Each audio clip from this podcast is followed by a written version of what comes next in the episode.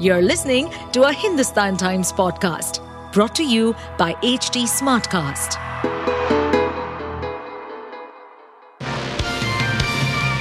Hello, these are the top news for the day.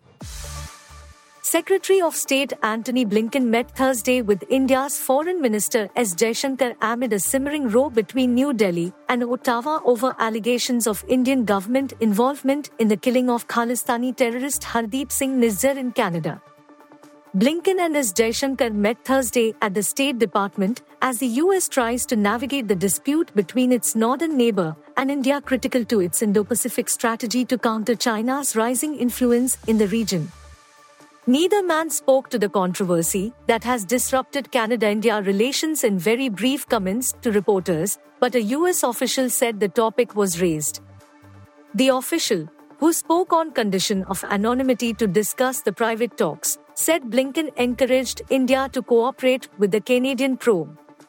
We have consistently engaged with the Indian government on this question and have urged them to cooperate, State Department spokesman Matthew Miller told reporters ahead of the meeting.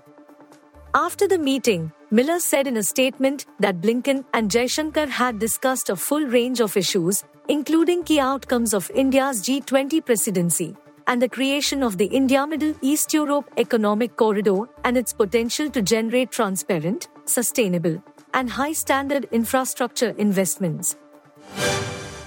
Auto rickshaw drivers were arrested on Thursday in connection with the rape of a minor girl who was found wandering the streets of Madhya Pradesh, Ujjain city, in an injured condition right after the assault, earlier this week, police said. The girl was ultimately rescued by a local priest. While 24 year old Bharat Soni, who was detained for probe along with four others on Wednesday, was arrested for allegedly raping the minor. Rakesh Malviya was held for trying to destroy evidence, according to Mahakal police station in charge Ajay Verma. The developments came a day after State Home Minister Narottam Mishra announced a special investigation team to probe the matter, as viral visuals showed the minor, partially clothed and in an injured condition, going door to door for help on the streets of Ujjain but in vain. She was ultimately rescued by a local priest.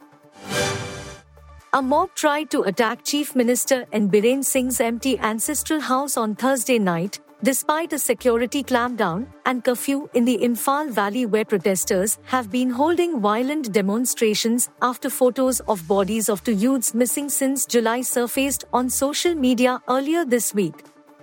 Security forces, however, were successful in foiling the attempt and stopping them 100 to 150 meters from the residence after firing several rounds of tear gas shells.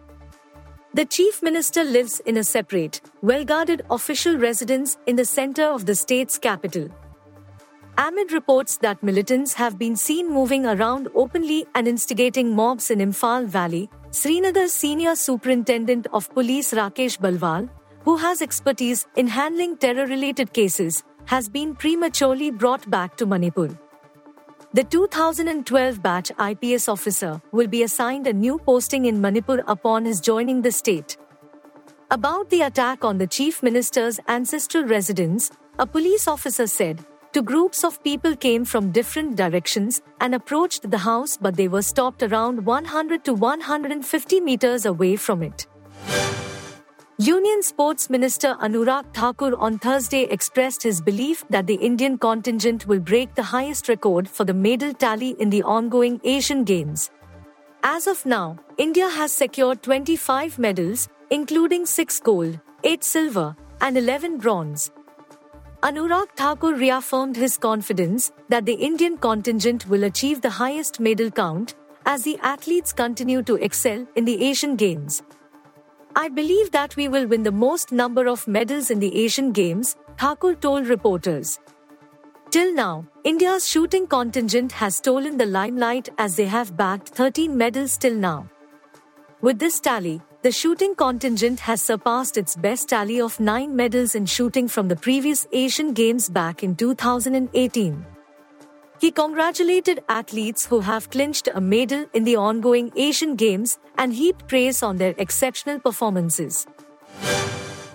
Michael Gambon, the Irish born actor knighted for his illustrious career on the stage and screen, and who went on to gain admiration from a new generation of moviegoers with his portrayal of Hogwarts headmaster Albus Dumbledore in six of the eight Harry Potter films, has died. He was 82. The actor died on Wednesday following a bout of pneumonia, his publicist, Claire Dobbs, said Thursday. While the Potter role raised Gambon's international profile and found him a huge audience, he had long been celebrated as one of Britain's leading actors. His work spanned TV, theatre, film, and radio, and over the decades he starred in dozens of movies from Gosford Park and The King's Speech to the animated family film Paddington. He recently appeared in the Judy Garland biopic Judy, released in 2019.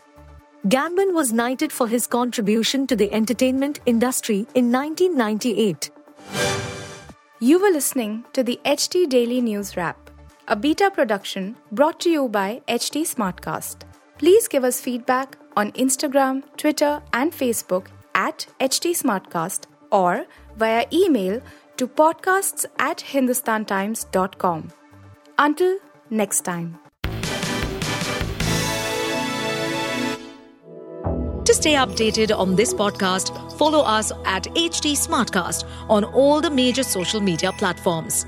To listen to more such podcasts, log on to www.htsmartcast.com.